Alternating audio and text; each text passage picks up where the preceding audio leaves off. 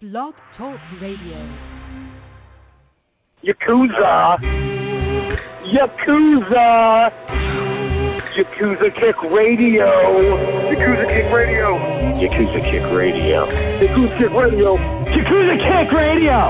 Yakuza Kick Radio. The Yakuza Kick Radio. This is the bulldozer Matt Tremont. And if there's one place to listen to on the internet every Thursday, 9 p.m., Yakuza Kick Radio. Tremont says so. Who wants some? God help us, Jesus!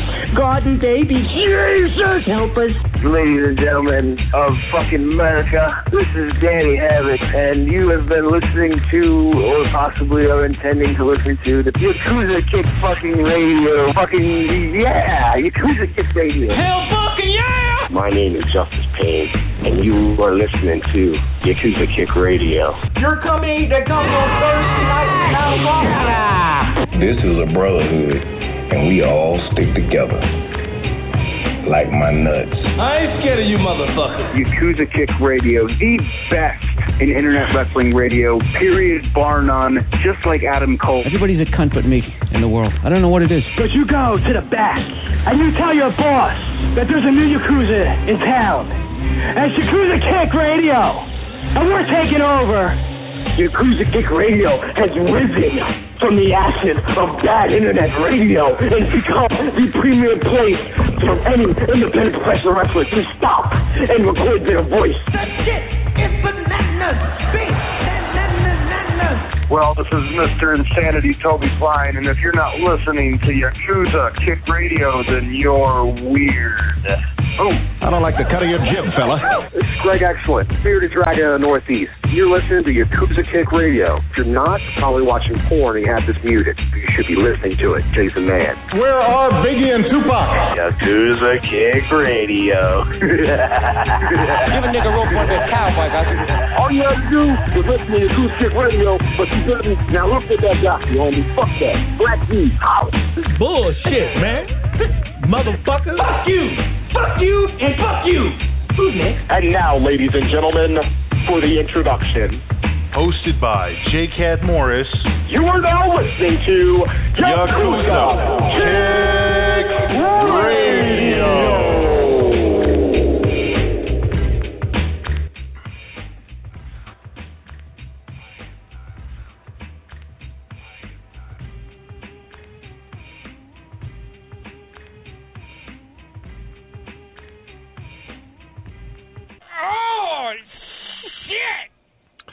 Welcome to Yakuza Kick Radio. I'm your host, Jake Cat Morris. Uh, I don't have a lot this week. I really don't. I asked for topics. I got barely fucking anything.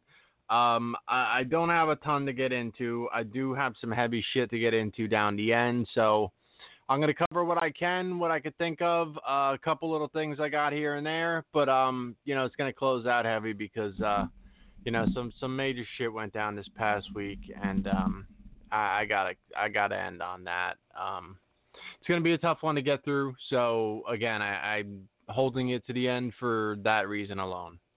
Um, one thing I want to get on right off the fucking bat, the, the, the probably the most positive thing that happened to me in the past several weeks is um I am now being syndicated on the Wrestling Soup website, um, which is an enormous thing for anyone who doesn't know, you know, what that means. Um, basically, um, when I'm done with this show tonight, um, how whatever time I, I don't know how long it takes. It doesn't really matter. But by tomorrow, the show will be up on the Wrestling Soup's website. Where Wrestling Soup is an enormous um, wrestling podcast. I've been friends with these guys for a lot, a lot of years, pretty much since the beginning of Yakuza Kick Radio. We've had our little ups and downs and ons and offs. And again, you know, a lot of it can be contributed to, you know, my drinking period. Um, when I was drinking, I took a lot of things very personal and things that, you know, were just blown out of proportion on my end. And, um, I've gone over those specific things in the past and, and, and things like that. And, and I take fault for that.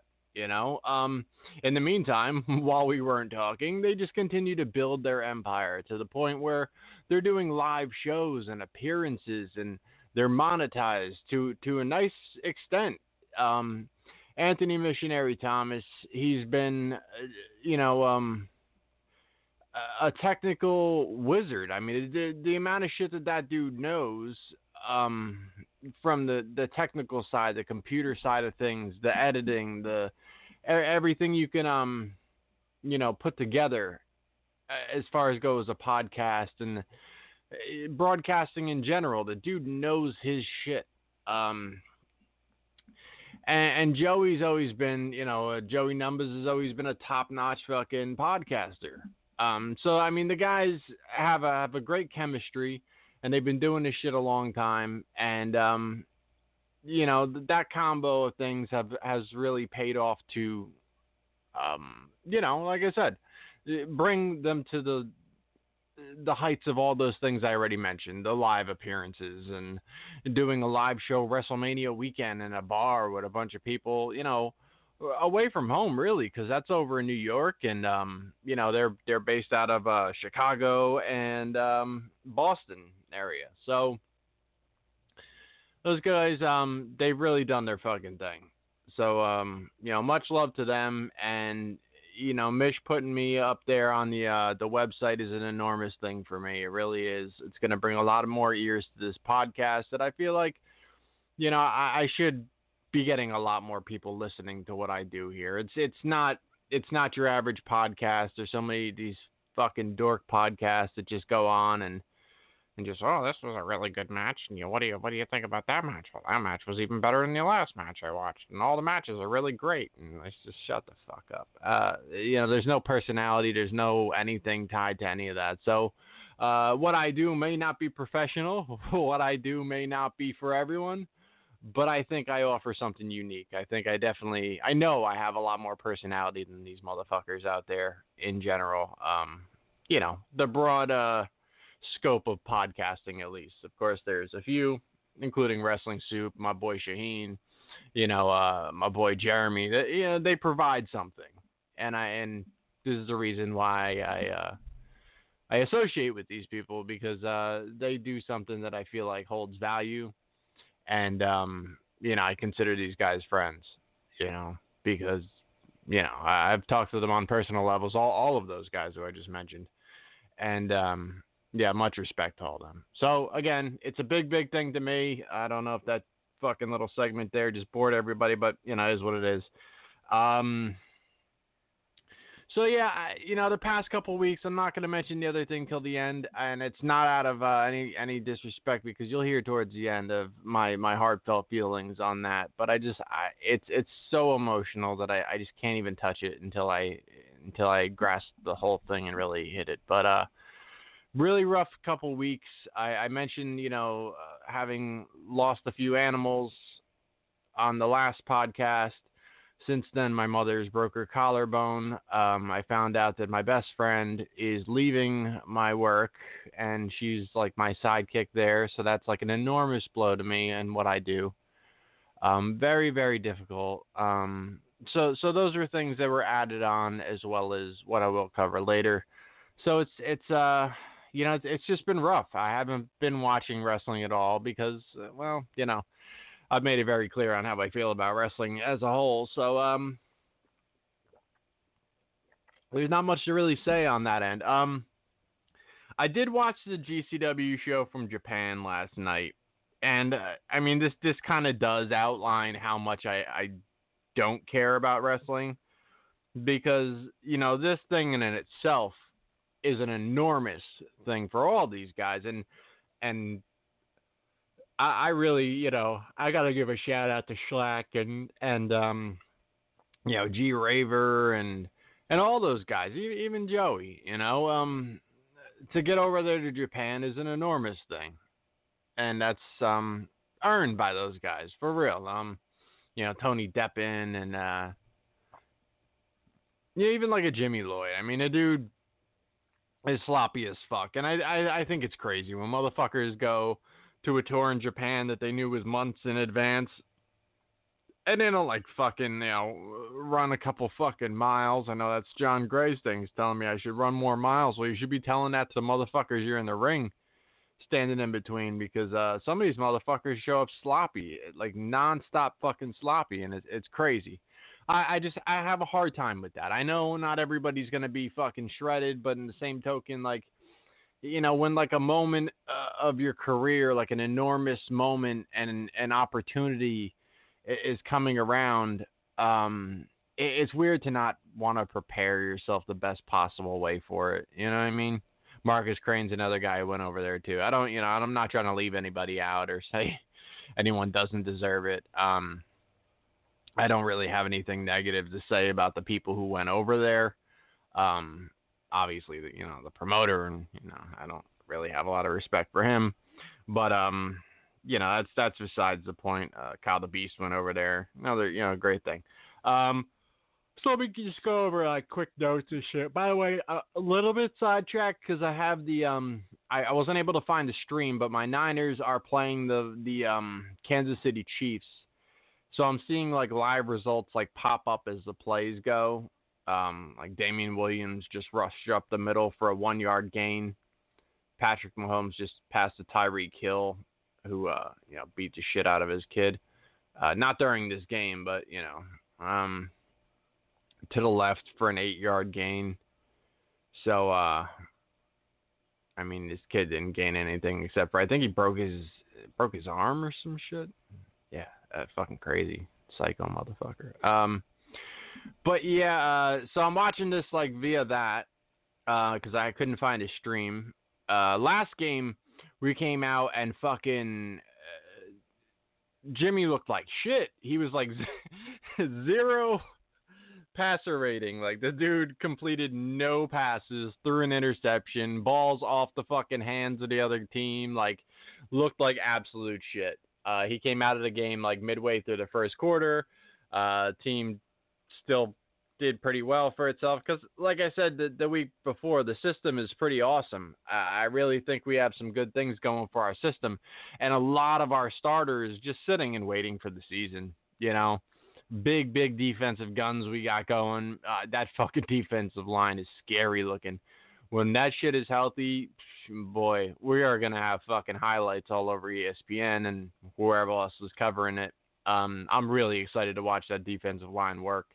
And then, um, you know, when that defensive line between fucking Nick Bosa and fucking um, DeForest Buckner and um, and Dee Ford on the other side of the line, when those three are rushing and the quarterback has almost no time, and then you got Richard Sherman who is who's back up to speed. He's back up to you know uh, bragging speed, I should say, because he's he only talks when he knows he can back it up, and he's been talking in this off season. He's saying, "Look, man, I'm I think I might be faster than when I came in the league, which is kind of crazy, you know." Um, so you know, Richard Sherman's not the type of guy to get shown up.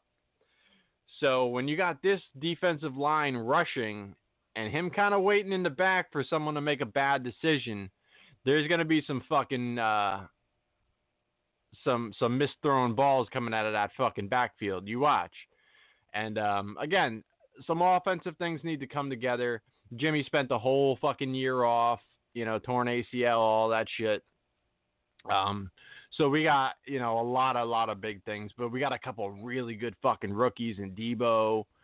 Um, you know, on the wide receiver end of things, uh, Hurd.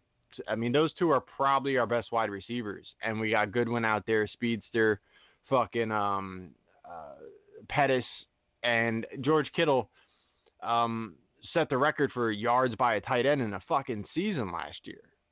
I mean, that's that's more than fucking Gronk. That's more than fucking Tony Gonzalez. That's more than anybody ever did, ever. So that that's pretty fucking awesome. And um, you know, to have that type of shit going on, and our our running back core is pretty fucking deep. So I'm very excited. But last week he looked like absolute shit and had everybody on the internet going, "Oh my God, what are they going to do now? Quarterback, oh Jimmy's fucked. Everybody, yeah, boy, do they have a big quarterback problem in San Francisco." And it's like, dude, it's his first fucking game. It's his first snaps. Half of the first quarter is what we're even talking about. You know what I mean? And, and motherfuckers are ready to like sell them off. People are like, "Oh, next year they're here's how they end up getting Kirk Cousins after all," and it's like, what the fuck? Jesus Christ. So he came in. Uh, he threw some good passes here. Uh, he came down to I think like the one yard line, or it was like fourth and goal, or fourth and one, and they went for it and uh, didn't convert. And then uh, the fucking Chiefs just like bombed downfield and like no time scored. And uh, you know Mahomes with the fucking long ball. Uh, so then on the other side of the fucking ball, next thing you know, I, I'm looking at the updates and fucking he's just fucking throwing downfield. Fucking Jimmy G is fucking landing those passes. He threw like a 30 something yard pass. And right after that, he hit a fucking 20 yard pass for a touchdown. So it's like, you know what? All right, guys, settle the fuck down. We got football to play. And everybody could fucking uh, stop putting our team out of the fucking playoffs before the season even started. We're 2 and 0 in preseason, which I know the wins don't mean everything in preseason, or losses don't mean everything in preseason. But when you're calling my fucking quarterback done and, you know, he hasn't even played a fucking regular season game since last year, it's a little bit fucking, uh, little, little premature, I think. So anyway, uh, back to uh, wrestling. Um, I may here and there pop in with fucking updates on this this uh, preseason game as we talk, but that'll that'll be the big chunk of it that I'm I'm done now. All right, I know this fucking drives people crazy, especially like non-Niner fans, which is probably like 99.9% of my fucking listenership. I got to get a better um, Niner fan uh, fan base because I think you know they they'd enjoy that while everyone else hates it. Whatever. Uh, so GCW Japan um, starts out with uh, the Great Sasuke, which I am not a fucking fan of. I know he's he's well over with people. He's accomplished quite a you know some things in his career and this and that. I, I don't. I'm just not a fucking fan. I hate the mind control spots. I think it's fucking ridiculous. I, I don't know. I'm just not a fucking fan. So it's um him versus uh, Tony Depends, and um look you know, Tony could be fucking awesome, but that's why I say he's Tony depends because it depends. Depends on who he's working. And Brett's on commentary, and Brett is like selling Tony Deppen as like he's the guy who does tea bags to his fucking uh to his opponent. That's what he does. Like you, if you're gonna wrestle Tony Deppen, like you're gonna get teabagged. At some point, you're gonna get teabagged. Like it's he's all about the teabag. Teabag guy fucking. You know, he's like fucking. You better watch for the tea. I'm like, when the fuck did this become this guy's gimmick? Because I, I know like Tony Deppen at his best, at, at, at the side of Tony Deppen that I like is a guy who comes out looking like the dean of a fucking like a dorm college dorm comedy. He looks like the guy that comes in, the dean comes in pissed off that the kids are fucking like breaking walls down and there's a donkey in the room. He he's got that look on his face when he comes out. And then he's a dude who who basically physically usually doesn't look like a wrestler. And then will fucking go toe to toe with anybody in the business. Like Chris Dickinson, he'll stand toe to toe with Chris Dickinson and exchange fucking strikes in a way that fucking Shane Mercer couldn't exchange strikes with Dickinson. Like you watched him, he copped out of those strikes within like fucking two strikes. He was like, no, no, no, no, and then he would like fucking like hit that like you know knee to the gut type thing. Like you you could see like if they're going back and forth and that's your next move, it's like you're opting out of that fucking exchange. Like you don't you don't want any more of that shit and then they'll go back into the you know the wrestling side of things, and fucking next thing you know he'll hit a big uh, impressive power move. But it's clear that like that's not the road he wants to go is exchanging strikes with this fucking guy. But when you watch Deppen standing toe to toe with him, like he's fucking he's down for all of that shit. And that's I fucking love Tony Deppen for that. You know, he, he's he the thing I don't like is you know he's he's willing to fucking wrestle the the fucking legless guy for 15 minutes. He's he's willing to do the dick spots. He's willing to do all of this ridiculous bullshit that I just can't stand in wrestling. So that that's why I call him Tony Depends because it really depends on you know the match on what you get out of Tony because he can fucking do it all, but um some of the shit he chooses to do is just fucking trash to me. You know, I'm always gonna view that type of wrestling that way because it's just it's not for me. But again, if the whole fucking crowd goes nuts for it, then fucking do it. I mean, do it up. But you know, um, so I don't know. That that was what it was. Um, Jimmy Lloyd, Drew Parker, and Raver versus uh, Cyclope, Miedo, and Violento Jack. This was, you know, crazy shit. A bunch of crazy shit all over the fucking place, doing their thing, whatever. But this is when I like I realized like I'm watching this and I'm just going, no, I just don't give a fuck. I don't give a fuck at all. It's like a huge moment for like Raver and Jimmy Lloyd and I guess Drew Parker. I don't know shit about the kid, but uh you know, I'm looking like, yeah, this is like really big for them, and I could fucking care less. I'm like drifting off, looking over at my fish tank, going like, oh yeah, man, he's getting some good color to him. Look at that. Yeah, man, he's getting big. Look at that. You know. Ah, yeah, he's fucking chasing each other and shit. You know, like this is what I'm doing I'm watching my fucking African cichlids over here, and um, just just realizing that like I shouldn't even be watching this because I'm like, you know, like I don't even fucking care and I'm not giving this a fair shot because I'm I'm I'm fucking half checked out. So I'm like, all right, you know, is what it is. Uh next match, uh Kyle the Beast versus Sekimoto. This pulled me back in. Because this is the ass kicking shit that I sign up for. This is what the fuck I'm talking about. Cal the Beast and Sekimoto put on a hell of a fucking match, beat the shit out of each other, and I love this shit. This this is this is what I mean. You know, uh, I enjoy this type of wrestling, this hard hitting shit. Um, I also noticed during this, um, I, I thought about it and realized how badly I'd like to see Dan Maff versus Kyle the Beast. Not Kyle the Beast, Jesus Christ. Uh, yeah, I'm sure that'd be good. Probably happened already. I'm actually pretty sure it happened. I don't know. But anyway, what I mean is Sekimoto versus Dan Maff. And I looked that up and it has not happened yet. So someone please make that happen. I don't care who it is. I don't care what fed, whatever. Just as long as it's available for me to watch online at some point, I'm fucking all for it. Um, seems like something maybe Beyond could put together. I'm sure GCW could put it together realistically because they brought in Sekimoto and um, they have brought in Dan Maff. So uh, that that would be a fucking you could main event that shit. I mean they are going to fucking crush each other. So um, please please someone put that shit together. Um, next up was uh, Shlak, Marcus Crane, and uh, Eric Ryan versus Kasai, Sakuda, and Sasaki.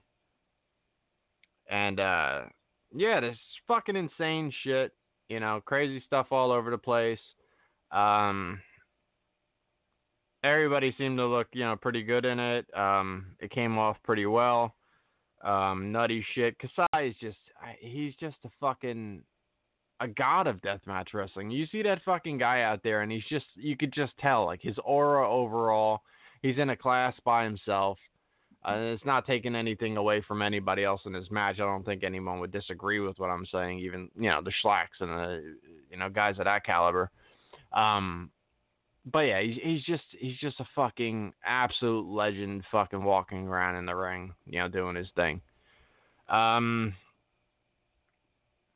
Jimmy Garoppolo just got sacked, and I'm I'm kind of happy with that because like I'd rather some of those throws last week, I would have rather he took the fucking sack than just throw the ball to the other fucking team. And uh, you know, shit, man, taking a hit too is gonna it's gonna you know maybe shake off some of that nervousness. You know, after a fucking major surgery and all that, you're worried about taking hits. You kind of want to take a couple just to make sure that you can fucking hold up there. You know. So anyway, um, I hate the fucking piercing spots. Absolutely hate the fucking piercing spots. The one guy I don't even know who's who. Uh, maybe Sakuda. Maybe that's the guy, or maybe it's the other guy. Not Kasai, obviously. But um, they do the fucking thing where they stick like the big giant fucking needle through like the one side of the dude's mouth and out the other side, and then it just stays in there for fucking half the uh half the fucking match. And it's just, ah, it's just not for me. I fucking hate the piercing spots. I never really like the syringe spots either. They're kind of gross. For me, I like like bumps. Bumps are are probably my favorite. You know, like crazy fucking bumps, innovative bumps. uh, you know, falls through glass objects, you know, whether it be panes of glass, light tubes, you know, big innovative bumps through shit like that. That those are probably like my favorite type of thing. Um, you know the the gussets are cool and all that shit too but like when it comes to just like flat out carving or like pushing a fucking piece of metal through the guy's face or something like that ah, just that it just doesn't it just doesn't do it for me you know that becomes more of like that that weird fetishy shit where i'm not i'm not really into that so but that's that's fucking me um next up was joey janela an Invisible Man versus uh, Kikutaro and Invisible Stan. I hate this shit with a burning fucking passion. Um, not only do I think it's fucking stupid, but I think the acting on it was horrible. Absolutely horrible. When Joey's wrestling nobody and when fucking Kikutaro is wrestling nobody, I think the fucking the the actual acting and and the pretending that they were actually wrestling somebody, it looked completely non-believable. I think um, some of the stuff I saw previous Invisible Man matches and stuff like that looked a little better. Uh, I mean, I guess if we're at the point where we're gonna fucking uh, we're gonna review Invisible matches, then I guess it has to go by the standard of how believable is it that the guy could be wrestling a person. Now, if all those movements don't look great, or it doesn't really look like he could be holding a headlock, or it just kind of looks like he's bouncing off the ropes and flip bumping himself onto the ground, well, then that's just bullshit to me. And that's that's the vibe I got off of this. Again, I I am not the fucking fan of this to begin with, so I'm not I'm not gonna be like probably it's it's most uh forgiving critic on this. Like you really gotta fucking sell me on this type of thing for me to go. All right, that was pretty cool. I, I didn't see anything that I felt that way about. You know. Um. You know, and, and it was long. It was a long fucking match. Like this, this went on a while. So, uh, and, and the match started with Joey having to wrestle himself out of his jacket first, too, because so the jacket's like way too small for his body. I think he swelled up since he bought that jacket, maybe, uh, or, or, they just had like not the right size when he bought it, and he was like, "Well, I guess yeah, small will work, or whatever the fuck size that is." And man, he he really has to wrestle himself out of that jacket. Hopefully, the AEW um, staff can get him like a, a nicely tailored jacket that he could, you know, fucking get his sleeves out of. Or maybe he can get another valet, you know, because he he lost the last one. So maybe you know someone can help him out of the jacket. I mean, everybody's just friends now in the ring. There's no more fight feel, so maybe his opponent could help him out of the jacket because that's that's seemingly uh, completely acceptable now. I don't know. Maybe fucking Jim Cornette could come down and help him out of the jacket. Call him a piece of shit. Take his fucking jacket. fucking shake his head. They could, they could get a whole fucking gimmick together and be like, "You piece of shit, give me your goddamn jacket, jelly." fucking I, I don't know. You have like a you know love hate relationship, fucking manager, client. You're lucky you're making me money, you son of a bitch. You know, fuck. that could be entertaining. Um, the main event was uh, Colon Takeda. They they went out there and killed it. You know, did their fucking thing. Um, I've said it you know a bunch of times. Colon's you know one of the best United States deathmatch wrestlers, and Takeda being one of the best uh, Japan has to offer, at least as far as I know. I'm definitely not well versed in um, you know Japanese talent, but um, Takeda's been you know a major major fucking name over there in deathmatch wrestling. So. So yeah, it, that was what it was. The whole fucking thing that I watched was about an hour and a half, which was fucking about right for for my tolerance for wrestling uh, last night, and was just like, oh, all right, well, we're done there. That wasn't that wasn't terrible. Everything's fine, but uh, you know, I fucking I, I knew they had another one going tonight, and I was like, nah, I'm I'm all set. Uh, you know, and I'm sure it'll be great for the people who are are really down to see that. Um, yeah, I, I'm sure. Uh, I'm sure it'll be great. Okay, fucking Dante Pettis just fucking fumbled the the punt, then he recovered it and it ran for another nine yards. So that's all right. Hold the fucking ball, goddammit. This fucking guy's gonna lose his job, Dante Pettis. Cause I'm telling you, these these rookies out there are fucking hungry. Pettis was supposed to be a lot fucking better than he was, and um, he'll he'll fuck around lose a receiver spot. He keeps fucking playing games. Don't put me on the fucking coaching staff. That motherfucker will be sitting. Um. So let me see. Let me let me go through the uh where I asked the fucking who's got the fucking um I asked the fucking questions. Okay.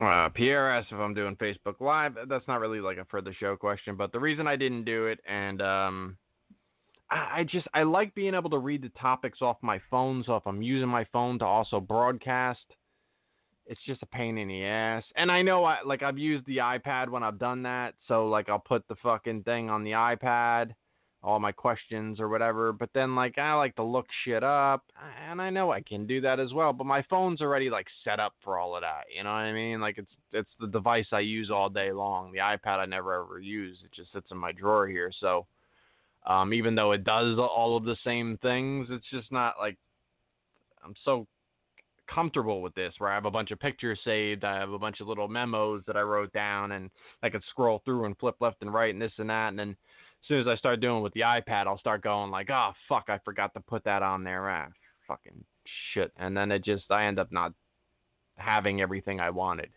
you know. Um, and then like I said, I, I have some major shit I'll cover in a minute. Um, Brian says, I get the uh, I get and understand the DJ Hyde CZW hate, but how come other promotions and their scumbag owners bookers get a pass for doing underhanded shit? Um, well, I'll say this. I've pointed out both sides. Um, the DJ Hyde hate, and uh, this is what I said to him on the thing, which uh, half the time people ask me questions on there for the show, and then I just cover it on the fucking Facebook. But I'll, I'll mention it again. I've covered DJ Hyde's hate a, a, a lot, and uh, the reason why DJ Hyde hate is because he's continued to make CZW into a trash product and it was a it was a banner that I I valued so highly.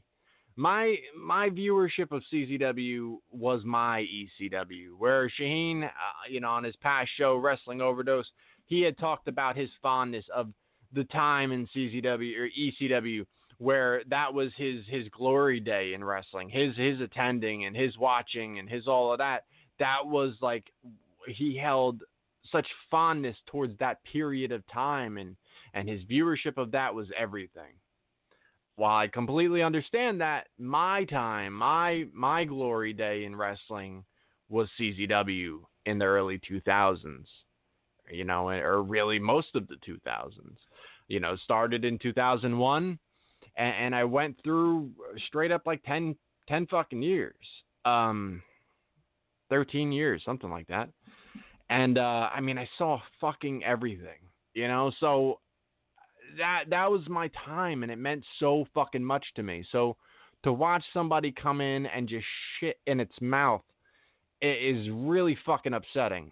And uh, you know, I, I tried to give him as much of a chance as I can. And us as fans, I had him on the show a bunch of times, you know, and I'd ask him the different questions. Of why is this and why is that? And he always had such a condescending, I know better attitude. Just fucking be a fan and and deal with what I, you know. And he he was fair about a lot of the questions and shit, but he would just bullshit his way through it. And he would continue to make excuses for why he did what he did. The fans would beg and and beg for this match or that that that um this guy to be brought back or this guy to be brought in, and he'd tell you how it's hard and you don't understand, you don't, uh, but you know, you, yeah, I try, but you know, sometimes you gotta understand, and you, well, I don't know because that I tried and I was unable to do this because this and this and this, and then fucking they started up GCW, And within like two fucking months, they were just like, oh, you remember all those fucking dream matches you want? Here they are, one after another. Bam, bam, bam, bam, bam, bam. Line them up. Bring this guy in. Remember that guy from CCW? Here he is. Here he is. Oh, fucking booked the flight for that guy. Oh, hey, shit. Remember that guy? Here's that guy. Oh, pff, remember that guy? H- how, how awesome would it be to fucking bring in Jody Fleisch, put him against Teddy Hart, put him against Jack Evans, got them all three in the ring. Right here you go. I mean, th- this dude was just booking the shit out of everything that you wanted to see in CZW for all those years. Because he sat there, fucking Brett sat there, and he heard the fans screaming for these things. And, you know, you would talk to these fucking wrestlers month in and month out as a fan, and they'd talk to you on the side and be like, I don't know what the fuck DJ's doing. It's bullshit. And you'd be like, dude, we want to see this. He's like, they'd be like, I, I know. I, know. I, I don't know what to tell you. We tell him all the time. He doesn't fucking listen. And so many of the things have just fallen off over the years, from the security to the, you know, because because that that's a big fucking thing, you know. And uh, just just the way that the building is run, the, the way the fans are are taken care of, the way that everything. Um, the, the training of the students, all of that's gone downhill. The um uh, the video production at some point, oh no, no, I got this. I'll do it better. And you know, whatever fucking bailed on Smart Mark and High Spots and all the other shit that he had deals with, they're no, no, no, we're we're all good. We're set. And, and then now they're like one of the only companies out there with no iPay per view. They're fucking 20 years in the business. 20 fucking years in the business. GCW just ran a fucking iPay per view stream from Japan two nights in a row. Now, now, not you know live, but again, it happened within a day's time. They can't run a fucking stream for a show in Jersey to New Jersey in CZW. It's out of the fucking question. Can't do it. Sorry. Uh, yeah. Well, something with for for a long time when we would ask him about it and they were in the skate zone still, he'd be like, "Oh, internet in the skate zone is no good," and this and that. Da, da, da. Since then, they've moved out of there. They've been out of there what, fucking two years now. Still can't do it, no matter where the fuck CZW is. Oh, in the fucking uh, the the joint in um Asbury. Fucking uh, House of Blues or wherever the fuck. Oh yeah, GCW run a stream there. CZW runs there. Can't do it. what the fuck? You know, like you've been in the same fucking buildings where other people are running streams from. And I understand you need the equipment, you needed this, you needed that. Well, uh, business wise, you need to hook up with somebody who can make it fucking happen for you. Otherwise, you're a subpar product to the other motherfuckers you're supposed to be competing with. You had people like, you know, when Brett and fucking Gage walked in that building at your biggest fucking show of the year, walked into the ring and shit on your product in front of the fans to the point where they don't know if it's real or not. They know they love fucking Nick Gage, and he's standing in the ring, and they're like, oh shit, Nick Gage is back. And it turns out, no, he's not back. He's just there to make you look like an asshole. And you, re- you responded with nothing. You responded with nothing didn't address it, didn't anything. Just fucking nothing. And they just kept they just went right back to just crushing fucking dream matches after dream matches after dream matches. And you couldn't do a fucking thing to answer the bell. Nothing. Continually disappointing. Oh, last month, WXW versus CZW. Who the fuck cares about that? GCW's over there wrestling fucking Jun Kasai and you're fucking uh, flying in people from Germany? I mean, at this point, you got to be fucking joking me. I mean, you really have to just be going like, I, don't give a fuck. I- will just do what I want because this is what I want to see. Like you're doing this for yourself. Like you're you're putting on shows for yourself. Like like those private corporations that are just like, I don't care what anybody says. I want to see fucking Kip Winger sing in my fucking backyard. I, I don't give a shit. Yeah, I, I don't care if you like Winger or not. I like him, and he's coming to my fucking house. All right, that's it. If you don't like Winger, stay the fuck home. All right, you're invited. I mean, fuck, man, we got pizzas coming, but uh, look, I I got a you know my own pizza oven. We're gonna make fucking uh top notch fucking. I'm bringing in a chef from fucking Italy. He's gonna make the fucking pizzas. So I mean, it, dude, if you if you're not into fucking Kip Winger, that's fine, man. More pizza for us. I don't give a fuck. That that's like what DJ Hyde is doing. And, and I can't help but fucking resent it because it's something that I loved so much. I, I'd be fucking CZW's biggest fucking backer. When I started doing this podcast, I was the only one covering fucking CZW on a podcast. Make no fucking mistake about it. Nine fucking years ago, you find you go find someone who was covering CZW the way I was, interviewing guys. I'm pretty sure I'm the only fucking podcast that ever interviewed Justice Pain, and that was a motherfucker to get because he didn't want to do the fucking podcast. He, he no showed on me a whole shitload of times. I finally got the interview. I wish it was when I was a little better at interviewing, but I still got a lot of fucking good questions out there. Whether I was a nervous fucking idiot back then or not, it, it was still probably the only podcast you'll ever hear Justice Pain on. You know, uh, you know.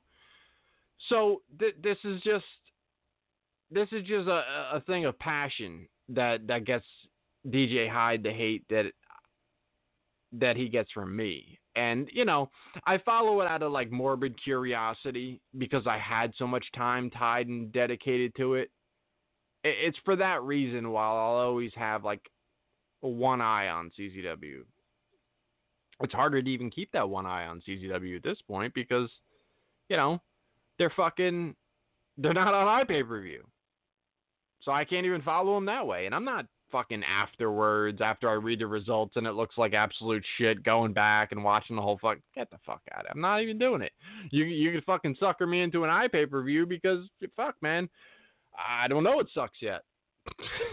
I think it probably will, but maybe I could talk myself into some fucking level of positivity and give it a watch.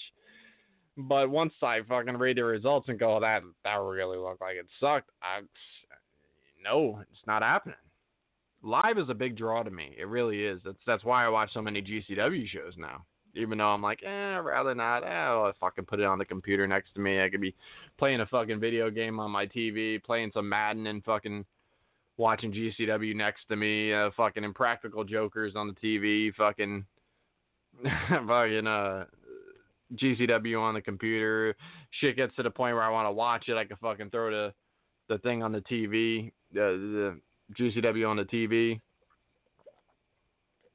You know, I mean, it, there's options. Um, real quick thing on CZW is they're doing the um the uh, Father Tremont gimmick again, which I gotta think is is a form of just kissing Matt's ass because a big problem Matt had with his booking in CZW when he did the whole "I'm leaving CZW" thing, which was you know I, I guess legit, but he came back you know very shortly after, which seems like everybody who leaves CZW for the most part takes like six months off if that, and then they come back because um, it's just another place to work. It's right there on the East Coast. It, you know, it's familiar. It's you know but they don't have to take it that seriously. They can leave anytime they want. It's you know they can shit on the company this week, work for them next week. It's you know, uh, Sozio was on my show burying fucking DJ Hyde and then inducted people on their Hall of Fame like the next week.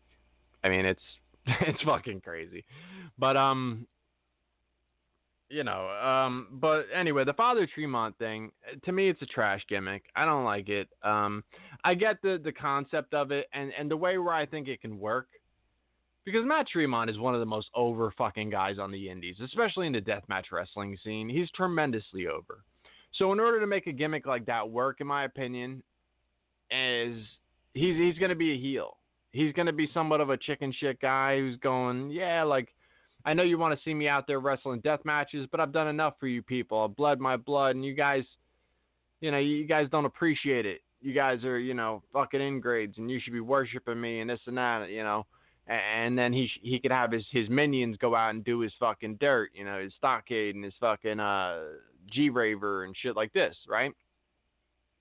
In order for that to work, though, is you need a face who's going to give the fans what they want on the other side of that. So guys who I think would work really well with it, Shlak versus a Father Tremont gimmick would be fucking amazing. Because Shlak being like the fucking, you know, uh, like the fucking antichrist, you know, out there just like fucking looking to kill and, and break people in half and smash things and this and that. And Tremont playing a little closer to the vest, doing a borderline religious type gimmick that he's gonna follow the way and, and, and do his his own bidding and uh, you know, or have other people do his bidding, I should say, you know, and kind of make his own rules and decide when he's he's gonna, you know, sully his hands with that of deathmatch wrestling and this and that, and then you got like an uncaged fucking monster on the other side going like, "I'll fucking rip you apart. Give me the old fucking mat. Bring the bulldozer back." And he's fucking laughing at him and you know, egging him on and stuff. And eventually you get the the fucking bloodbath Tremont Shlak feud after like so long of a tease and a build of that. And, and you don't need to tease and build that for too long because they did it way too long with the uh, Hollywood Necro Danny Havoc shit, and then they lost the match and ended up in fucking Ian's hands doing it, which was fucking crazy. That fucking infuriated Zandig. Um, but anyway, um, that's that's the way it would work. I think it would work with like a Masada. I think it, as as the face in that situation. Um, I even think like in a situation um old CZW when Joey was fucking super super over. Janela taking risks all over the place and you know having Tremont fucking bump this dude all over the place and kind of laughing him, you know, laughing at him um and you know getting G Raver and and Stockade to attack him and put him through some shit and he just can't get to Tremont. But Joey's so over that would work on the other side of that. This is why a Nick Gage would work really well. Because Gage could be, well, an old Gage would work really well because new Gage would just like fucking, you know, uh, he, he would just like put donations in the Father Tremont basket and pass it along to his fucking aunt next to him because and he'd have on his Sunday best and shit when he showed up and you know, do the sign of the cross in between his fucking accepting communion from Father Tremont and all this other bullshit. But uh, old Gage, where he'd call him a pussy and spit in his face and be like, "Fuck you, motherfucker! Give me the, you know, give me the death match shit." You know, uh, that old shit would work. Um. So yeah, uh, but CZW doesn't have that. They don't have a face. They don't have somebody who's going to fill that fucking role.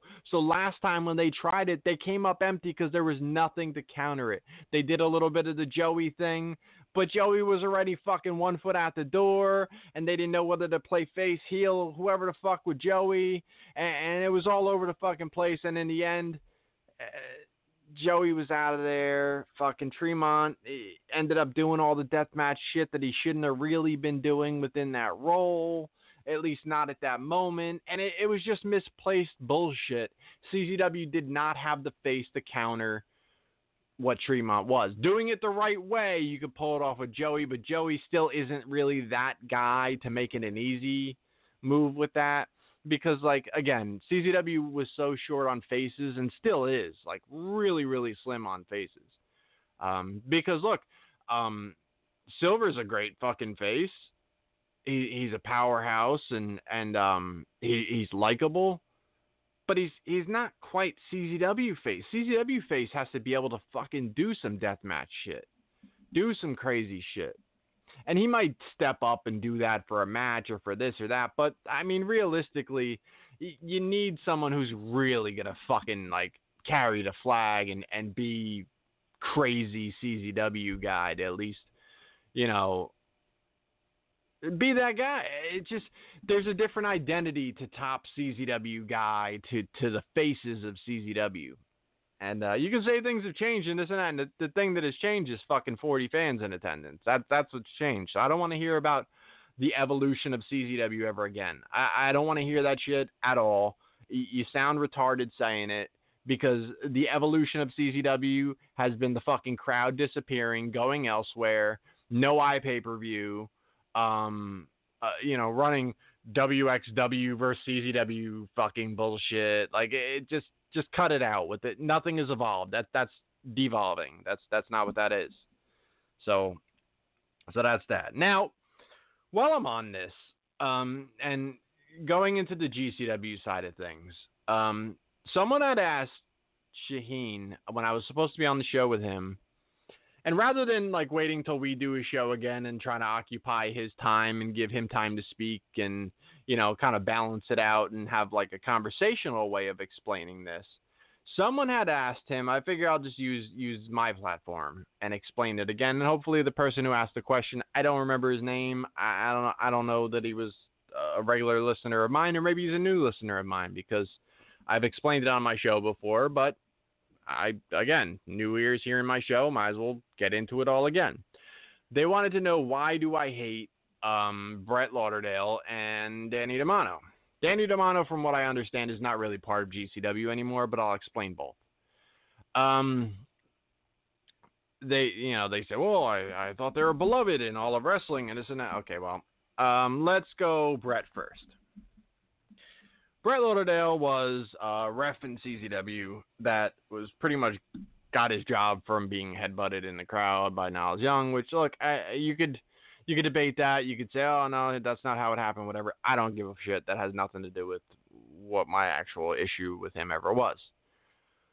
Two issues with Brett Lauderdale that that uh, kind of steered me in the direction of not liking him. Um, so, uh, and keep in mind that over the time of me being a fan of CZW and Brett being a ref, I continued to hear stories about this this wrestler punched him in the face outside of the ring, not not in the ring, backstage, fucking this and that happened. Cops are called, you know this and that. Sammy fucking attacked him. Jeez, uh, Rory, Pinky, uh, a lot of fucking people fucking grabbed him or punched him or kicked him or fucking something because no, he was not beloved across the fucking independent wrestling. That's that that's not the fucking that's not Brett's fucking history. It, it's not. He's been a weasel his whole fucking time in wrestling. Now that's got him a lot of places. That's opened a lot of fucking doors for him, but you know, maybe he slammed some of those same doors back in other people's faces and they didn't appreciate it. So anyway, um, that's that's their story to tell. It is what it is. Um, but um, so one incident happened at Tournament of Death, and at Tournament of Death, um, I don't even remember what year it was, but you know, it was in my drinking days, and I was out of control. Um, I was there with Nina and her. We brought her little brother, her younger brother. I don't want to say little, like he was a kid. You know, he was he was 18 plus you know, in his twenties, and um, brought another girl, Steph, and um, so we were out there, and I was fucking drinking, and you know, just being retarded because that's how I was when I was drinking. And I don't know, words happened, whatever. I had a some form of disagreement with her brother, and I ended up grabbing him, slamming him on the ground, and uh, you know, we got into you know verbal altercation. There was obviously physical there a little bit, but that was the most of it. And then there was obviously, you know, a lot of verbal back and forth. Now, um, you know, this being Nina's brother, she wasn't happy with me at all. There, there was a lot of back and forth yelling between myself and her. But that that was the sum of it. That was the entire thing. Now Brett Lauderdale was off in the distance, probably a hundred feet away, because DJ's backyard is huge. You know what I mean? So he was we were over kind of by where the cars were parked and like towards the back of where the cars were parked and he was over there still kind of over by where the chairs were like way way over by the almost by the ring type shit. And i think he was over there with like rick clark and a bunch of those other dudes. So thinking nothing of it you know this whole incident happened and you know uh, everybody you know got over it and went about life.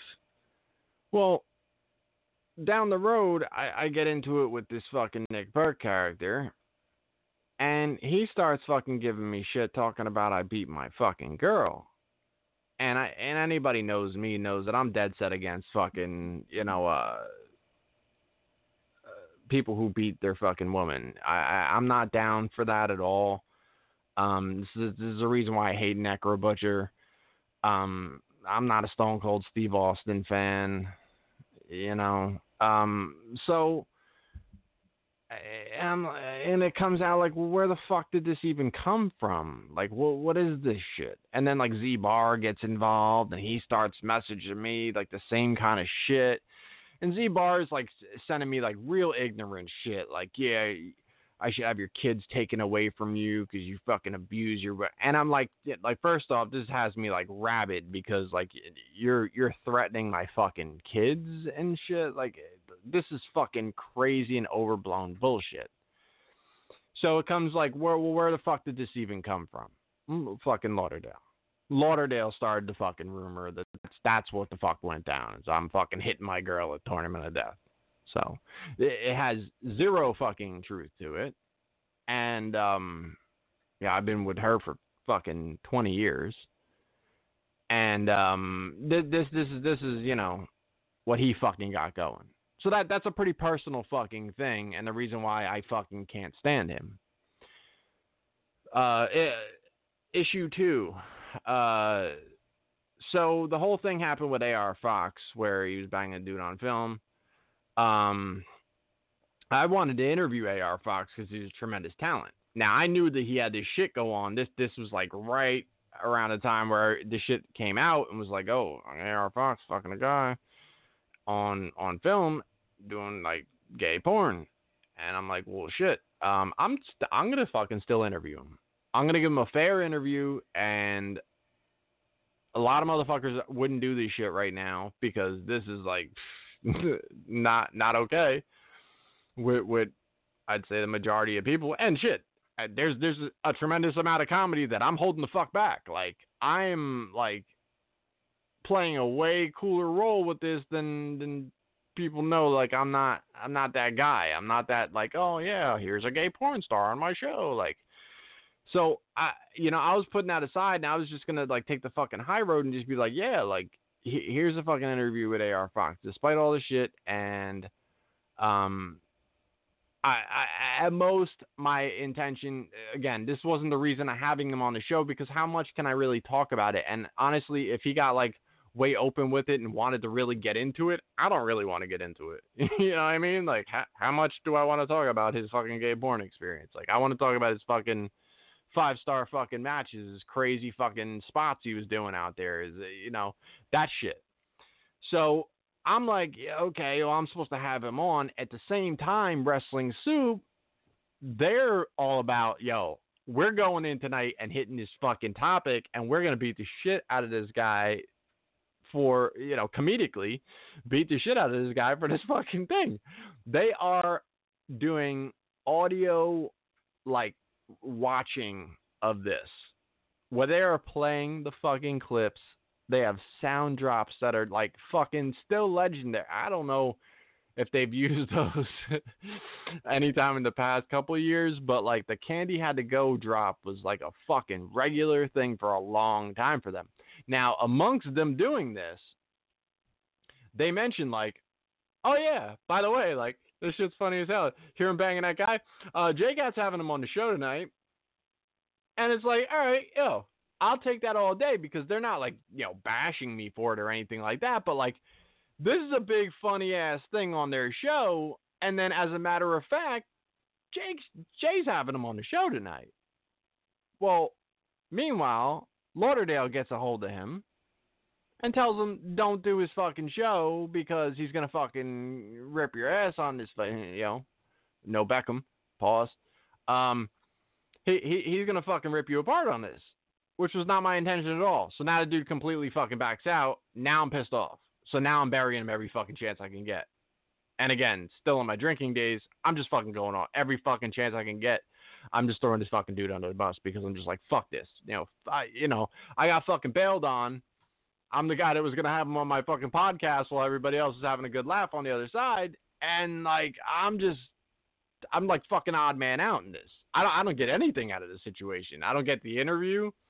I didn't get to initially fucking join in on the fun of making fun of this motherfucker. I'm just like, oh. And again, comes back to fucking Brett Lauderdale weaseling his way around and fucking getting involved in shit and fucking people over that way. So and then like I just fucking couldn't stand him after that, you know. And um, the one tournament that was like a year or two later, I went, I fucking saw him, and, and it just like fucking told him like, like dude, like you know how bad I want to fuck you up, man. And he just stood there with this little stupid smirk on his face and shit. And it's just like, I, I, I, it just took everything in my fucking body to just not knock his fucking head off.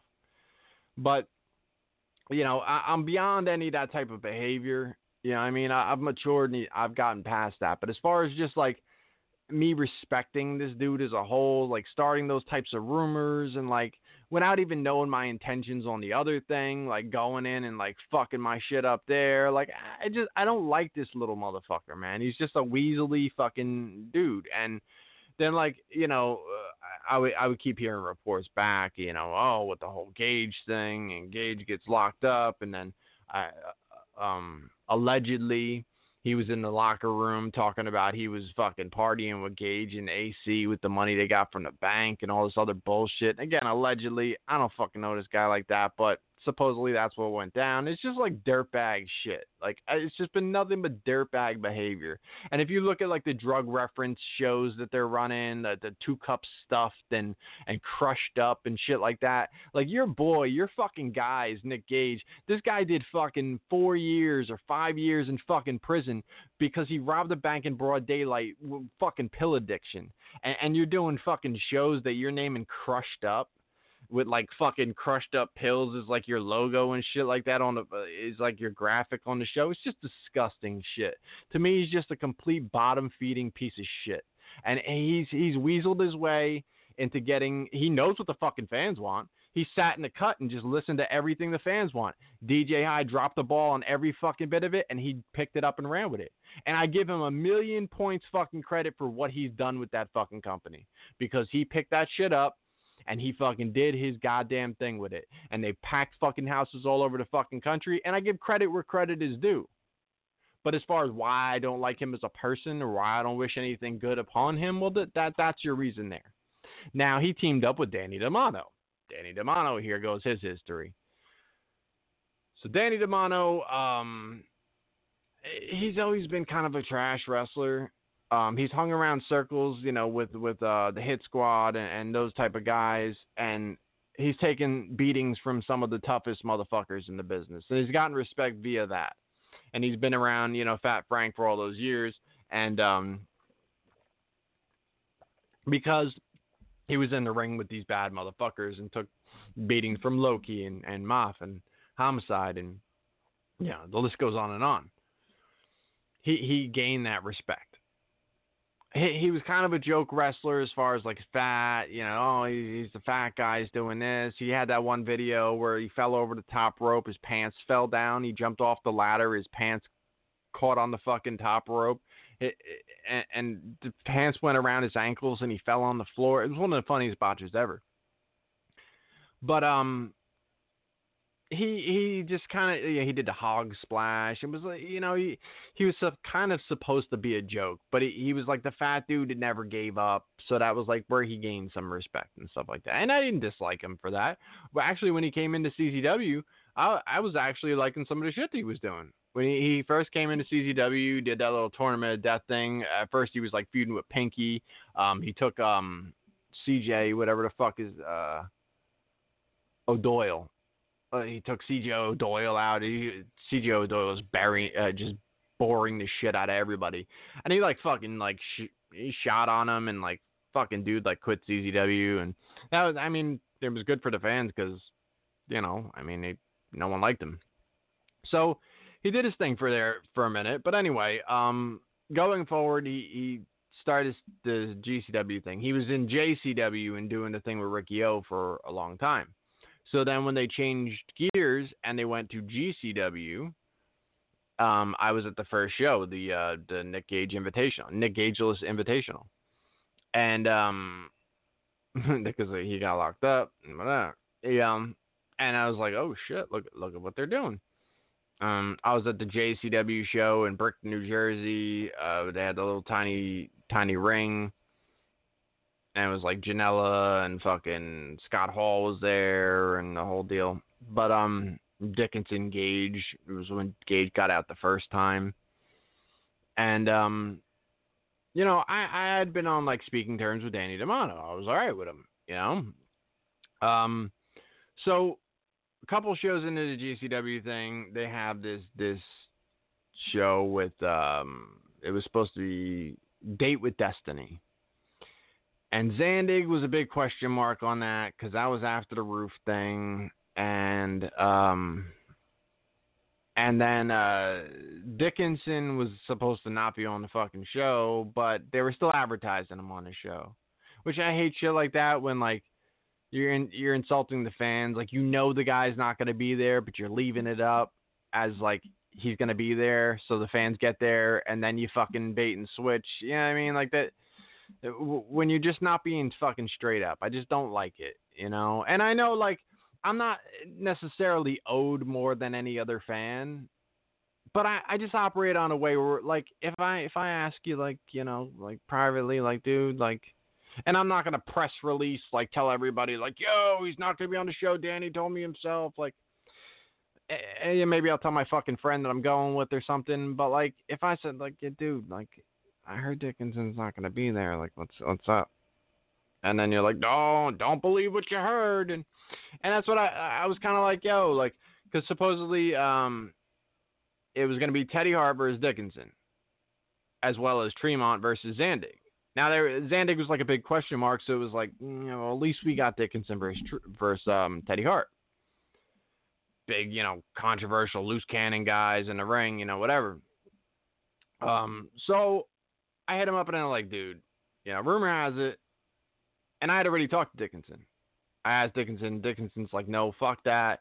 Um, you know, he wants to pay me less money than I'm getting paid fucking at Beyond and everywhere else and it doesn't make any fucking sense for me to work for less money for this dude because he thinks that like we're on a cool level like that and like you know I'm not just going to do friendship prices for a guy like when when my value raises everywhere else and then I'm just supposed to like dumb myself down for for this like it doesn't make any sense like I, I don't want to work for less money for this guy because we're friends I should get paid the same because we are friends you know like it, it doesn't make sense. Why why would my friend pay me less if we're friends? Why we my friend pay me less than everybody else is fucking paying me? You know, and, and I got it what he was saying. He's like, you know, it might sound petty, whatever the fuck, but you know that that's where I'm at with that. You know.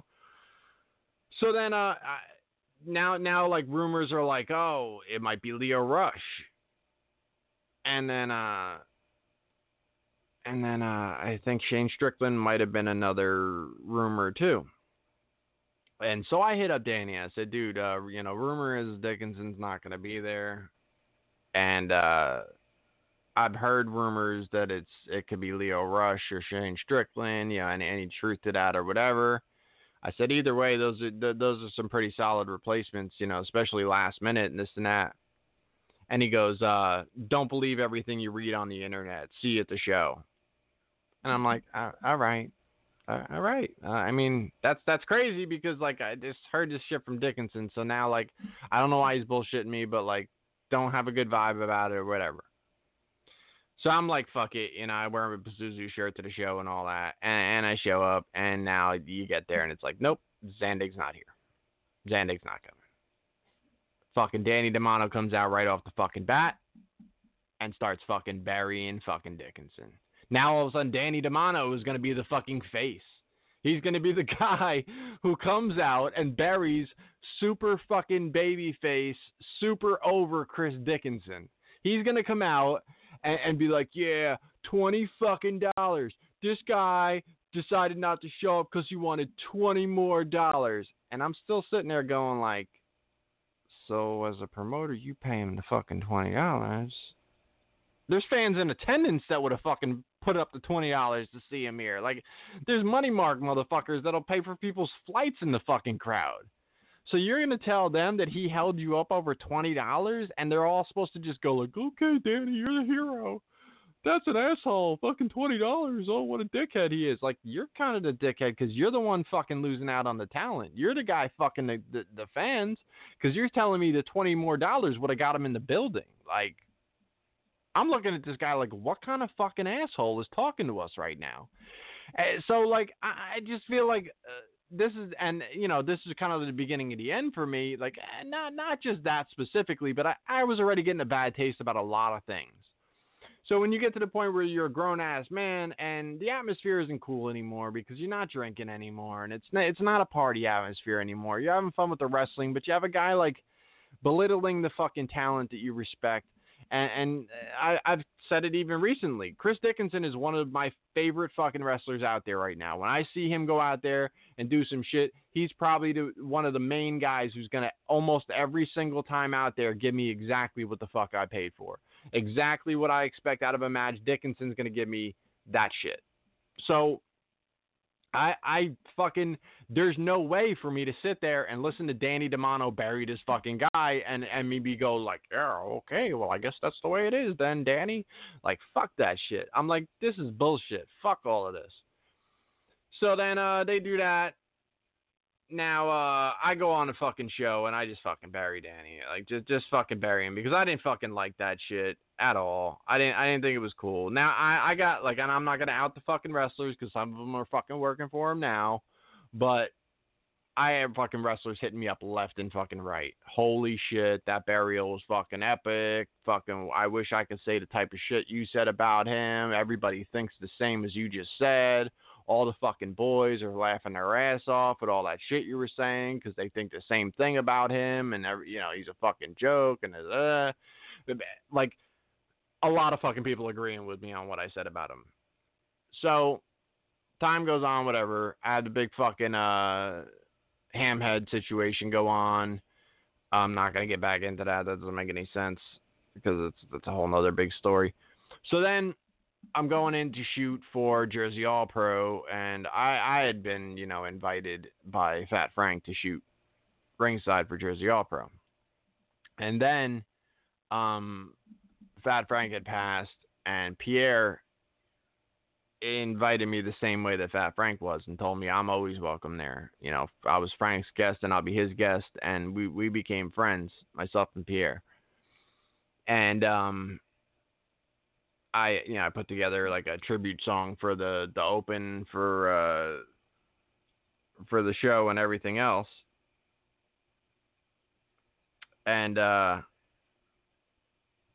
so um yeah, like basically going into the show, it was uh whatever anniversary show or whatever. Now, he had already shattered his fucking leg and um in front of me as I was shooting the fucking that show too. And um we had already clearly not liked each other and this and that.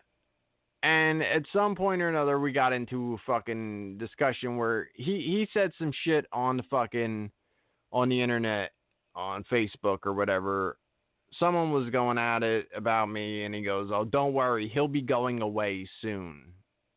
So I hit him up like, "Dude, who, who, the fuck do you think you're talking about?" First off, like I'm gonna be going away soon. He's like, "You didn't think you were gonna say all that shit about me on the podcast and and not have any repercussions, right?" I'm like, "Well, first off." I mean, you fucking threaten me because this is like the stupidest fucking thing ever for you to type out a fucking threat on the internet. He's like, no, no, I'm not that dumb or whatever. He's like, but uh, I'm just trying to make sure that people stay on the right side of the guardrail. I don't think you'll be needed to shoot on on uh, photography on the, the you know whatever the date was. And I said, oh really? Okay, yeah, I got you. And then I fucking uh, I hit up Pierre. I was like, dude, like, am I still good? He's like, no, no, no, fuck him. All of that, no, no, no. It, it, you, you're shooting the show. Don't do. You're my fucking guest. Danny Demanto doesn't make the fucking rules around here. It is not."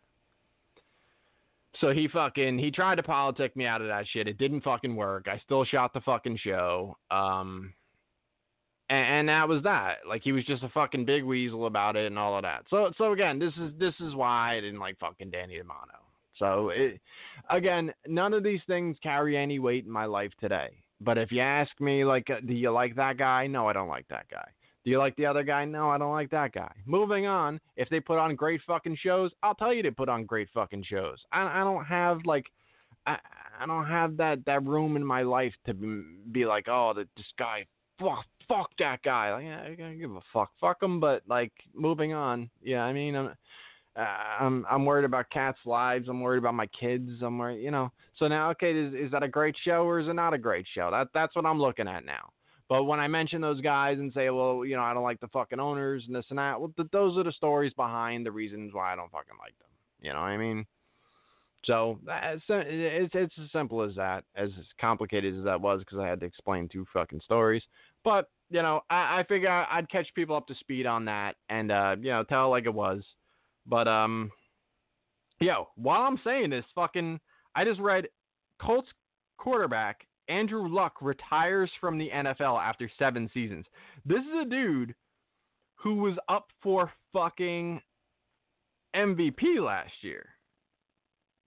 Yo. What the fuck? Andrew Luck just retired from the NFL? Kobe Brissett just got a fucking starting job. I know that much I know. I think his name's Kobe. Um and I was just thinking like, yo, motherfuckers need a quarterback. Like Brissett is gonna be a starter. Brissett is absolutely gonna be a fucking starter. I was just thinking about this shit, like watching him in preseason, and like he's he's a fucking baller. But Andrew Luck's a, a fucking, you know, he's one of the best quarterbacks in the league. Like he just retired. Like the Colts are fucked. Brissett being good or, or not, like the Colts are fucked. That they're not, they're not competitive this year. If that's the case, man, fuck. That's that's fucking crazy. Anyway, um, yeah, so that's that. Uh, covered all those things. What else do I got? Let me go. Let me go through the rest of these uh, questions. Whatever I got here. Um. Okay. There we go. I had to find a post again. Um. Yeah, that's pretty much it. Um. Jose asked, uh, "Do I think GCW has what it takes to keep momentum going with the success? I hope it does because it's truly become my CZW replacement, and I enjoy the shows. Um, uh, time will tell. You know, the the the talent is getting snatched off of there. You're gonna see Deppen disappear at some point. Um, Joey's gone. Um, Marco's gone for what's for what the fuck that that means. Um, obviously they're in Japan right now. I mean, they, to say it's all over for them would be absolutely absurd. Um, they're they're making shit happen. They seem to know to tap into you know whatever's cool at the moment. They're they're hitting the comedy wrestling. They're in the death matches and shit. They've strayed away from some of the death match stuff, but I think that the big money is going to come in the non death match stuff. How much of that's left once the indies gets fleeced, I don't really know. Um, time will tell. Again, you know, uh, yeah, the the fucking carrot top kid I think is an absolute star. Uh, that Zane dude is an absolute star, uh, you know, on the, on the indie level at the very least. Uh, for spots and fucking stealing shows and doing crazy shit like that. Those those guys are top fucking notch. Uh, they should definitely bring in Dan Maff as much as humanly possible. Chris Dickinson as much as humanly possible. You know, so they there's still a lot there. There's still a lot to work with that isn't signed. I, I don't honestly think that Chris Dickinson is interested in being signed. Uh, at least the vibe I got from him in the past is like wrestling is for fun. It's it's for passion and what he feels like doing with it. But I don't know if he's interested in signing a contract somewhere. I mean, I, I definitely don't want to speak for him in saying that he definitely doesn't. But I'm pretty sure he has a regular job and life that he likes, and he likes to be able to go out and fish and do this and this and this. Who knows though? Who knows if the right offer comes across the table, he goes and signs something, and he's fishing all over the fucking world. I, I don't know you know, brings his rig out with him, and you know, while they're traveling, doing fucking states, he's he's out there fishing in exotic locations. Who knows? But um, again, there's a lot of guys that can be used right now, but I think that that field is going to be narrowed down as t- in time, and you know what they do with what's left is uh, you know, is uh, yeah, is pretty much to be determined. Uh, okay, let me see what I got left. Um, oh, um, Moxley got fucking MRSA in his fucking elbow, so he's now pulled off the AW AEW show, which is fucking huge because he was the main event, long awaited. He did the Janela match and this and that, but like the big fucking match with Omega was like the match. That was the long awaited match. And uh crazy. Absolutely crazy. Uh obviously it's MRSA, could be major, major shit. But um hopefully and most likely he'll be able to heal and get through it. Um he's not, you know, your average bullshit indie wrestler. He's definitely got money to get proper medical treatment. And uh, you know, good for him for that. And hopefully he takes the right amount of time off, gets everything done, healed up. He doesn't lose any like fucking muscle tissue because that shit could really eat through your fucking your fucking everything. Infection can really fucking eat into your your body, you know, and really take out muscle and and all sorts of different things, and have it a hard time to recover from. Have it be a hard time to recover. From. Um. So that I imagine he's off the Bloodsport show too, because that's right there in September, and that's probably a little close, especially doing some like MMA level type shit, MMA ish type thing. Um, so that that's crazy. Um, Ian is uh, joined the PC ranks. Ian Rotten uh, posted something that said, "In IWA Mid South, we will no longer be referring it to to it as intergender wrestling. It will just be a match between two opponents." Okay, so basically, it'll just be a shitty match. Um, I believe that's the same theory that Necro Butcher uses. Is I just had a physical altercation with another human that sleeps in the same bed as me. Some might call it domestic violence, but I don't refer to it as domestic violence or intergender fighting. I refer to it as a physical altercation with another human being of an unknown gender that I refuse to identify because it's 2019. You know, uh, I just it's fucking unbelievable. You would you would expect this out of like the Chikara guy or something. You know, Chikara Chikarason or whatever the fuck his name is. Uh, this is fucking unreal. This is Ian fucking Rotten. It's like, well, we're we're not gonna identify this as the uh, holy shit. Um. So yeah, that's that's another one of those things. Um. Yeah, I, I think that's about all I got. Um, all right, so let me just let me just give my plugs real quick. I'm gonna give uh, shout out to Wrestling Soup, like I said, put me on their page. Much much love to them. Um, Shaheen, um, much love to Shaheen over there doing the uh, wrestling overdose. Um, nuclear heat graphics hit him up for a commission. He just had some shit go on in his house. The fucking roof's fucked up, so he, could use commissions. And uh, you know, he's, he's just gonna do fucking top notch art out there. He's got a Patreon. You want to hit that shit up, do the thing. You know, um, hit up um, my man Jeremy. I got you five stars. Fucking interviewing all the up and coming wrestlers out there and uh, reviewing things that you might not have seen before, but maybe you should and um, check out Dirt Sheet Dudes over there doing their thing. And uh, yeah, much love to all of them. Now, I just want to get the plugs and all that out of the way because I'm going to get through this the best I can, which is it's just it's not going to be fucking easy. So I gotta again shout out to Shaheen again for bringing this person into my life because through Shaheen's show um, Russell Sibenaler had um, become familiar with me and uh, familiar with my show, and he he started listening to my show and became a very big fan of mine. Um, I added him to my friends list. Which look, um, if you guys listen to the show and you want to become friends with me, that's perfectly fine. Um, I'm kind of difficult to get along with. I, I just got to put that out there right off the bat. So like, if you come on there and you never fucking say something to me, like I, am just gonna get annoyed. I might delete you. Um, if you come on there and and like you're immediately doing some shit that's just not not my my thing, like I might just delete you. You know what I mean? Like it's just so, some shit's very difficult for me to just like get along with or tolerate, or I don't know, for me. So I, I say that because initially Russell had rubbed me the wrong way. He was a LeBron hater. He he talked a lot of shit, and uh, in the long run, it became something I loved. But he was a LeBron hater, and LeBron haters really rubbed me the wrong way because, um, you know, LeBron's a tremendously talented guy. Like he's he's one of the fucking greatest NBA players of all time.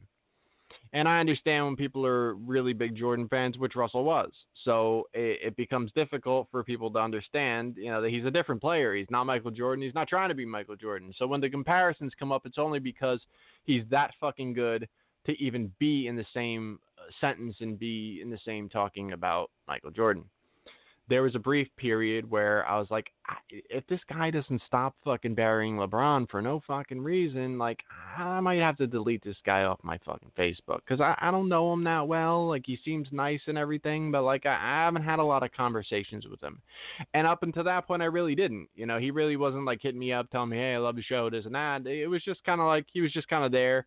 And then he'd be like one of the guys who was like burying LeBron the most, and I'm like, at some point I told him like, dude, man, it's just getting kind of excessive, man. Can you let the guy live? What the fuck, you know? And uh, he's like, yeah, yeah, I hear you, whatever. You know, I'm just uh, just fuck with him, this and that. I just I'm not a big fan of him, whatever. But you know, he's super talented and this and, and at least if someone's gonna give it up to this to the extent of saying, hey, this guy's got fucking talent, I could be like, all right, I mean, if you're gonna be like that far delusional, be like he sucks, he's overrated, he's fucking I don't know. Like every time the guy has a bad game, be like, see, Jordan never had a bad game. It's like, guys, you're being fucking unrealistic.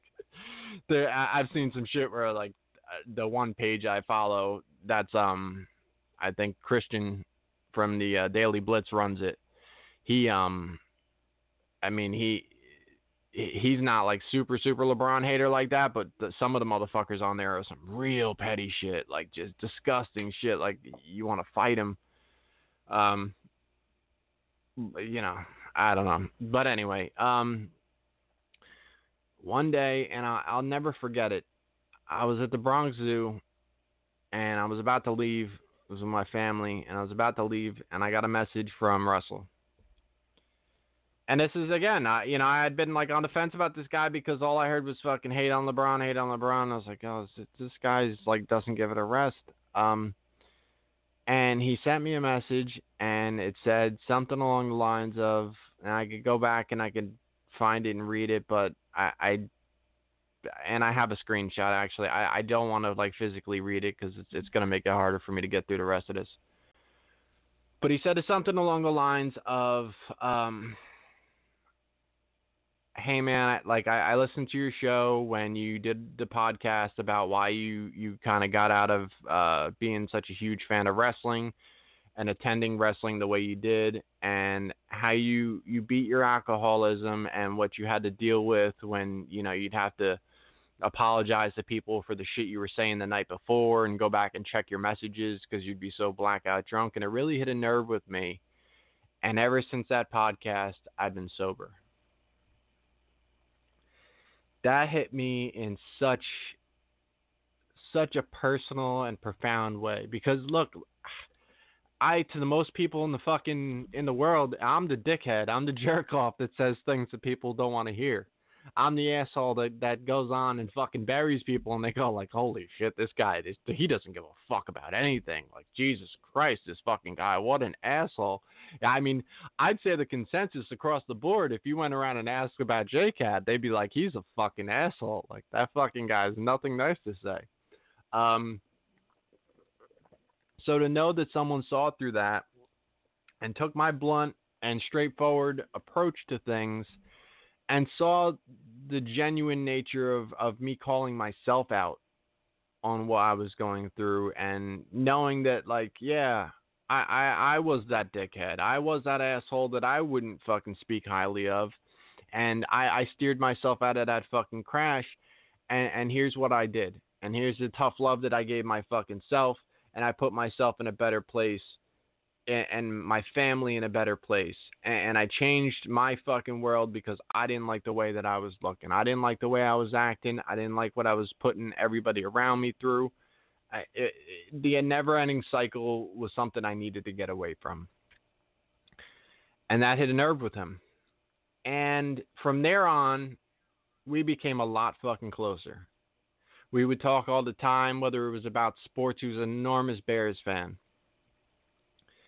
and um, he he'd always talk to me about his Bears and this and that. You know, once it became football season, it was fucking game on because I I am a football shit talker. I And I really looked forward to this whole fucking upcoming season and, and talking to him every fucking week because we had gotten to if there was a Niner topic, he'd hit me up. If there was a Bears topic, I'd hit him up. We were we were fucking talking on on a pretty much a daily basis. As soon as my show was over, he'd hit me up about the different things he liked and it made him laugh and and things like that.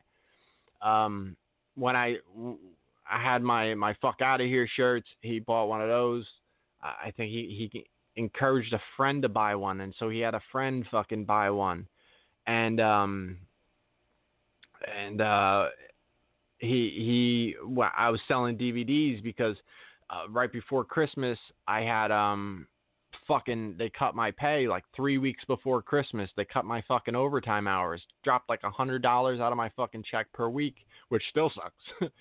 and uh he was like, dude, so sorry, da da da and um, you know and I and I was like, fuck yeah, I'm just trying to sell DVDs, like you know, some wrestling DVDs and shit like that to try to you know make a couple extra bucks to try to help my my Christmas funds out and this and that. And he's like, dude, like I'll buy you know X amount off you. Um, he's like, I'm like, well, what ones do you want? I gave him the whole list and this and he's like, surprise me, man. I don't care. Yeah, I just want to help you out and this and that. I'm like, that's fucking amazing.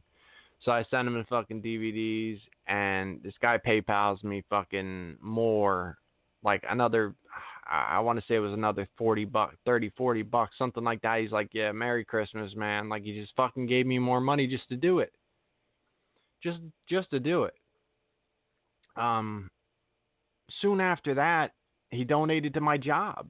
He's just like, yeah, here's a donate, you know, how do I donate to your job? And he donated to my job. Every time I thanked him, he would tell me, I owe you.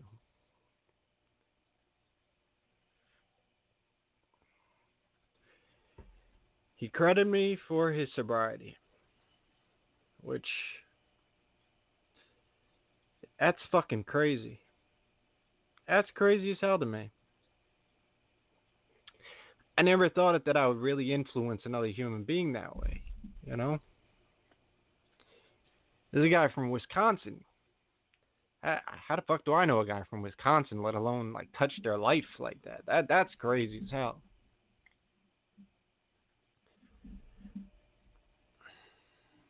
And uh you know, I mean he was always just like the sweetest motherfucker out there. He he um supported everybody. Everybody who he he believed in, everybody who he loved. He he supported Wrestling Soup. He he supported Shaheen above and beyond. And again, like he supported Shaheen to the level of getting into the motherfuckers that he was into. So because Shaheen fucked with me, he fucked with me. And then he he looked further into what I was about, and he he fucking supported me even more than he supported me just because I was Shaheen's boy. This dude was loyal beyond loyal, and the most supportive person you could ever get on your team. 37 years old. He had two young daughters, and um, he would he would tell me how like uh you know his one daughter has a bow uh, is really into bows like one of my twins.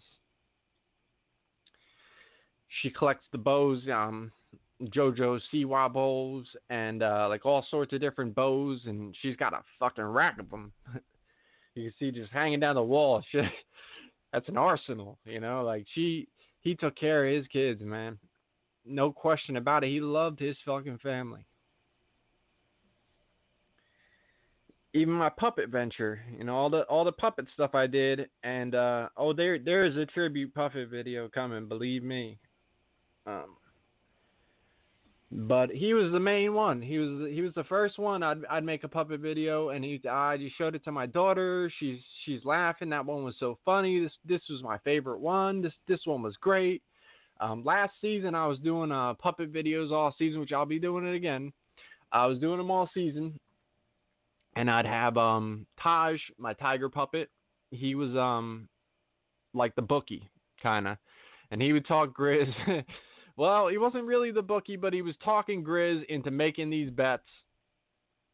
And he'd tell him, these are the ones you got to go through. These are the ones that, and the idea that I came up with was I would make this puppet these videos to more or less make fun of my own fucking bets because I was legitimately making these bets.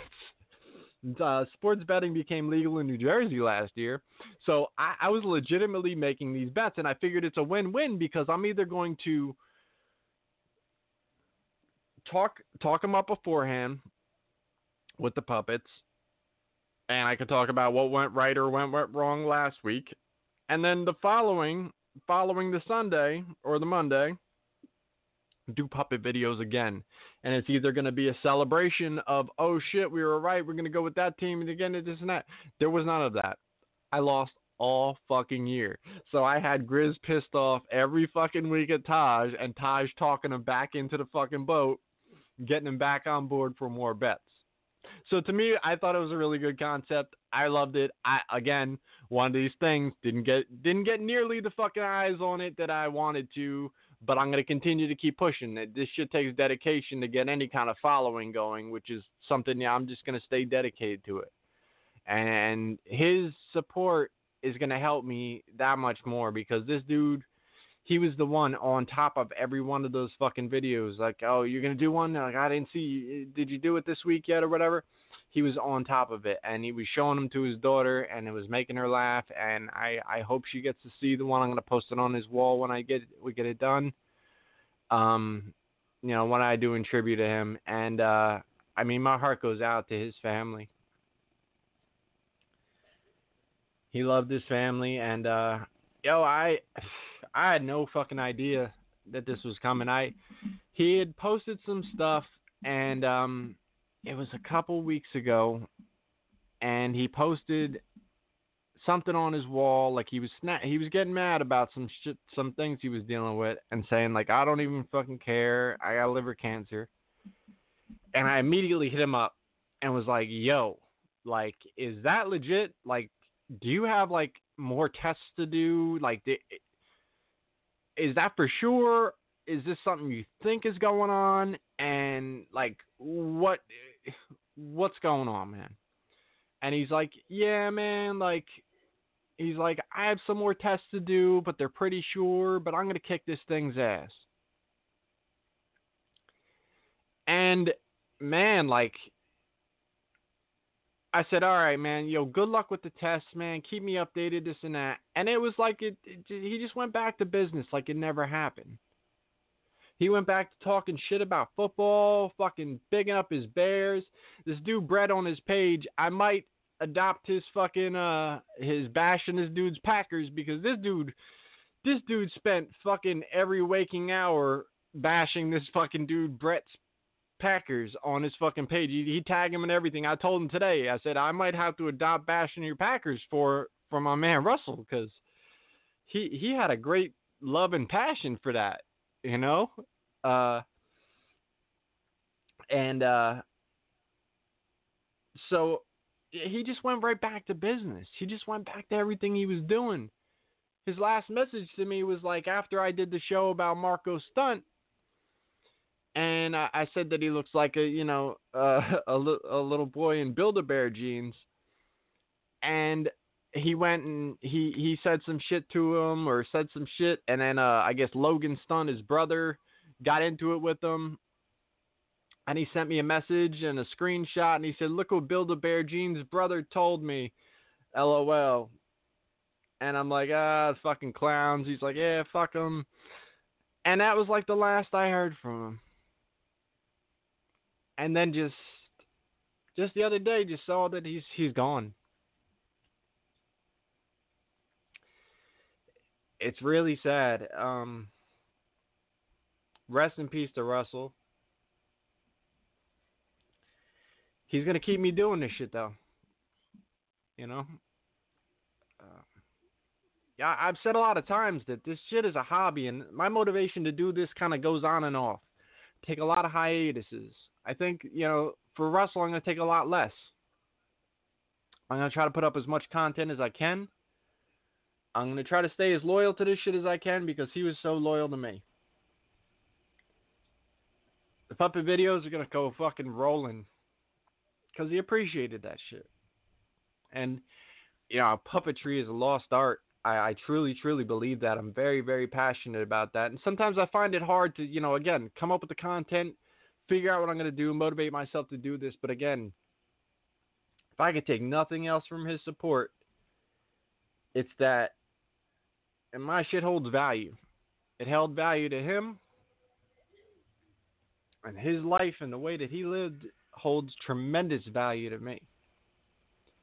And the fact that I inspired him in any way, shape, or form, I mean, that. I already had full confidence in myself and never slipping off the fucking wagon. But make no mistake about it, there won't be a day in my fucking life that alcohol touches my lips. Not only for me, not only for my family, for Russell.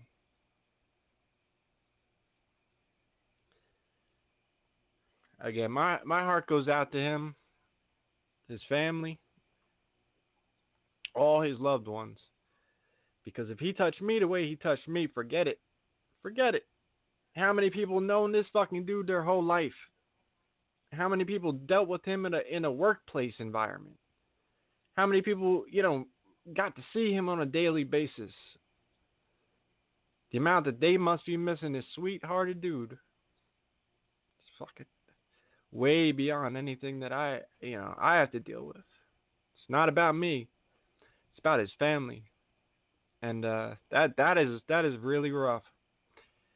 Um, I've already sent a message to his wife, and if anything I could do out there to support them and try to help them out, I'd be more than willing to do because uh, he was so loyal and supported every single thing I did and I, I can't appreciate it any more than I do.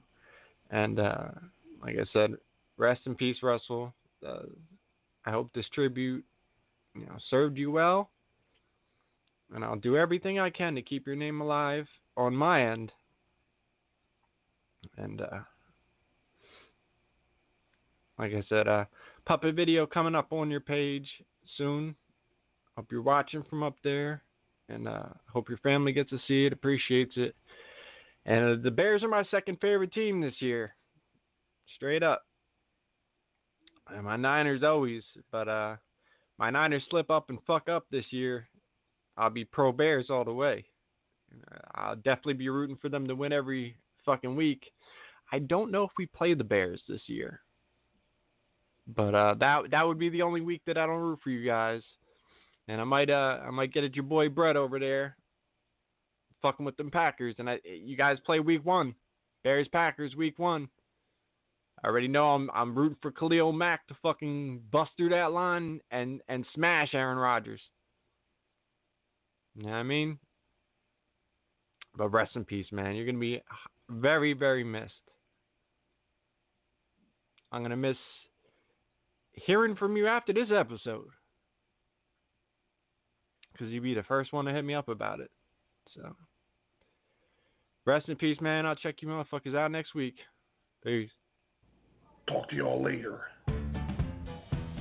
Have a nice night. Stay dry. It's raining again. tired of this rain. Makes my grass green. I won't complain about that. That's all I gotta say. I'm out of here. I love all of y'all and uh shit. You're all a bunch of fucking assholes. You've been in the gym, bro. You know why? DJ Hyde, fuck you. You don't have the guts to be what you want to be. You need people like me. I'll listen to your to your podcast and I'll find everything out. You know what I mean? You need people like me so you can point your fucking fingers and say, that's the bad guy. So, what I make you? Good? Like Cheese tell me tells me all the time to listen to what you gotta say because you be blazing people, and I'm like, well, I gotta hear it now. you just know how to hide. How to lie. Me, I don't have that part.